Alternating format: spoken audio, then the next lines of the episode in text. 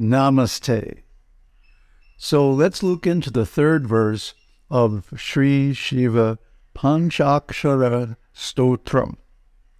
And this verse, because remember, the beginning of each verse follows the syllables of the mantra Na, Ma, Shi. This verse begins with the syllable Shi, and it's about the syllable Shi. First is Shivaya. Shivaya means, of course, unto the auspicious one. Shiva means auspicious, pure, uh, offering benediction, and of course, because he's the supreme pure, he's also the supreme purifier. And any association with him, even just hearing about him, is extremely auspicious and purifying. Next is Gauri. Gauri refers to Parvati, Shiva's consort. I don't like to call her his wife because really they are married. They are one and the same being. Just Shiva is the expression of Nirguna Brahman, whereas she is the Saguna Brahman with qualities. And she has all qualities. So, really, she's the only one who's qualified to be Shiva's mate. And they are inseparable, simply two sides of the same being. Next, Badanabja. Badana Abja means like a blooming lotus. Uh, the blooming lotus is the symbol of spiritual growth and enlightenment. And Abja means face.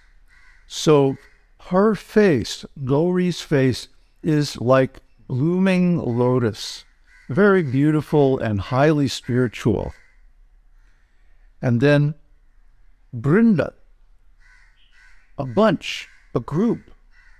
It can mean a forest, but here it means like a cluster, a cluster of blooming lotus flowers. Huh?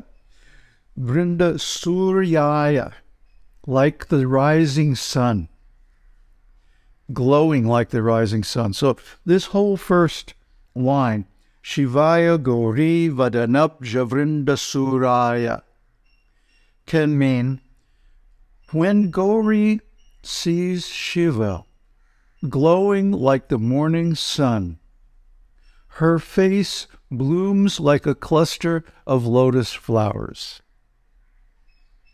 That's the meaning here. And so uh, we can imagine their relationship is extremely sweet and wonderful. And this is something we can inquire into and read in the scriptures all kinds of pastimes in Shiva Purana about Shiva and Gauri together. Next, Dakshina Dvar. Dakshina Dvar. Daksha well, daksha means expert. And dakshina also means a sacrifice or an offering. So Shiva destroyed the sacrifice of Daksha. Daksha, the Prajapati, the son of Brahma, who also inherited from his father a bad attitude towards Shiva, or Rudra actually, uh, thinking that Rudra is uh, Brahma's son. So even though his daughter, Sati, uh, married Shiva, he was never really in favor of it. He only accepted it because Brahma advised him to. But deep down, he harbored some resentment. And so when he made a big sacrifice where all the gods were invited, he didn't invite Shiva, Rudra. And so uh, Shiva took this as an offense. And Gauri also came and chastised Daksha for his ignorance and, and bad attitude, and then created a yogic fire and destroyed her body. And to this day, when a wife enters the fire at her husband's death, this is called sati, And it was a common practice in India until it was outlawed by the British a couple hundred years ago. But anyway, this is one of the most wonderful pastimes because it shows how those who are pious or those who pretend to be spiritual, but they neglect Lord Shiva, they neglect the worship of Rudra, are destroyed by their own bad attitudes. And Nashakaya means unto the destroyer. so he is both the destroyer of Daksha's sacrifice and the destroyer of the whole material creation at the end of the Mahakalpa. So that's Rudra, that's the Rudra aspect of Shiva. And uh, so one should definitely offer him all kinds of worship so he doesn't destroy you. then Sri Nilakantaya means unto him who has a beautiful blue throat. Actually, not his whole throat, but just a line around his throat is blue because he swallowed the poison in the churning of the ocean of milk, the causal ocean. The causal ocean is the home of Vishnu, and it is the reservoir of all material elements and qualities. And this is represented by Lakshmi, who is all wealth. All the wealth in the material universe is under the control of Vishnu. And Vishnu uses it to supply the ingredients for the creation, for Brahma to actually fashion the planets and their inhabitants. So when this ocean is churned, that means the causes of the creation are created. And all kinds of things came out of that churning, including a virulent poison, enough to actually kill all the living entities in the whole universe.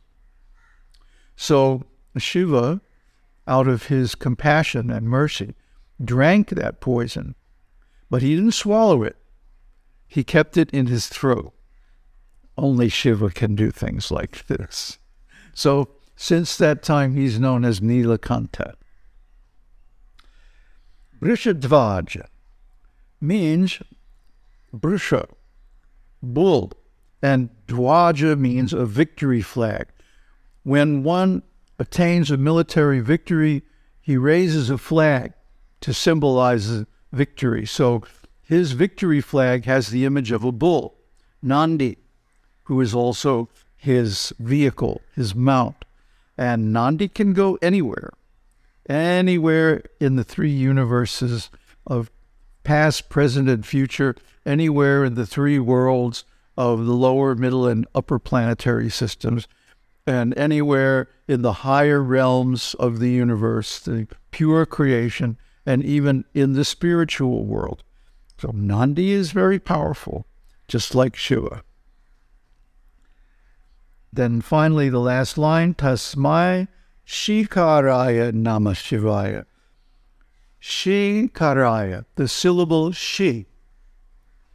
Shiva becomes that syllable and enters into it, and it becomes his representative in the mantra Om Nama Shivaya. And that is our offering of worship homage and obeisances to beautiful Lord Shiva. Om Tat Sat. Om Shakti Om. Om Namah Shivaya.